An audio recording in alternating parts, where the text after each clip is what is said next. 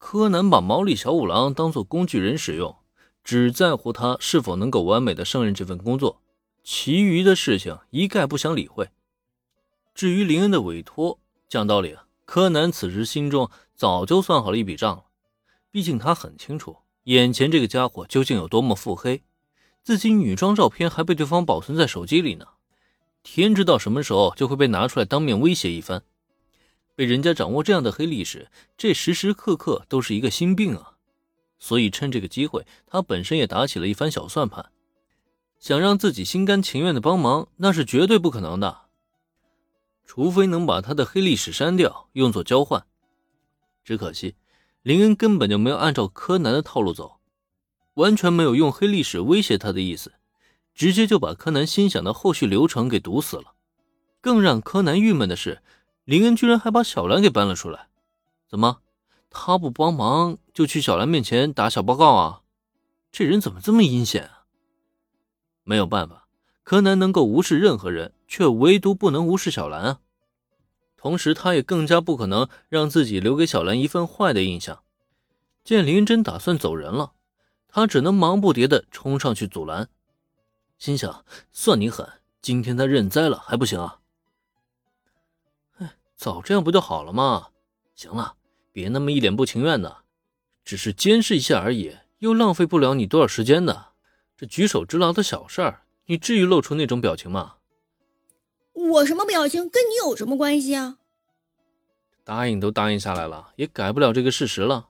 这个时候还一脸郁闷呢，弄得好像自己在欺负小学生似的。眼瞧着柯南满脸的丧气，林恩心中好笑之余，又不禁吐槽出声。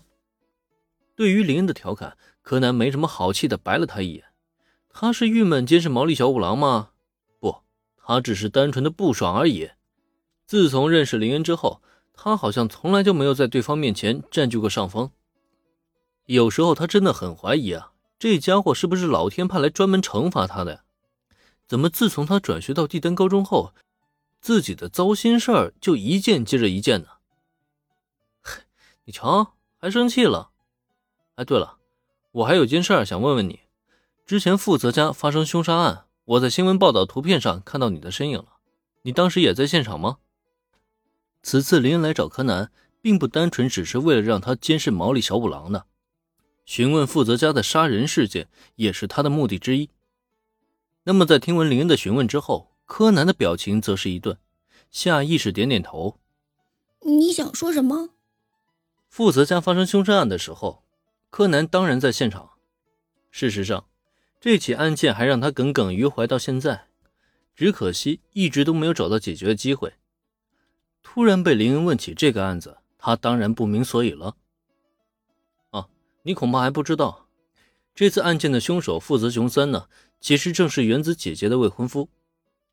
我看了新闻上报道的行凶过程，觉得这个凶手的定论下得太草率了一些。既然你身在现场的话，我就想问问你，真正的凶手确定就是那个负责熊三吗？林恩的这话一出，顿时让柯南表情一惊。虽然他早就知道这位林恩同学的推理水平恐怕不逊于自己，可他真的没想到，对方竟然连凶杀案现场都没去过，就能做出。负责熊三不是真凶的推论，这样的实力可是远比警视厅那些草包要强太多了。啊，你也发现疑点了吗？没错，根据我的推理，负责熊三绝对不是杀害他父亲的凶手，真凶另有其人。意外的看了林恩好一会儿之后，柯南才缓缓点头。只是在听完这个答案之后。林恩看向他的目光却是带上了浓烈的疑惑。哦，那既然真凶另有其人的话，你为什么当时不直接指出来啊？按照柯南的性格，既然发现情况不对，肯定会竭尽全力的指出问题。可为什么他又任由警方把负责熊三给带走了呢？你以为我不想指出凶手是谁吗？我根本就没有那个机会。我根本就没有那么多的时间去寻找线索，而且旁边还总有人来干扰我。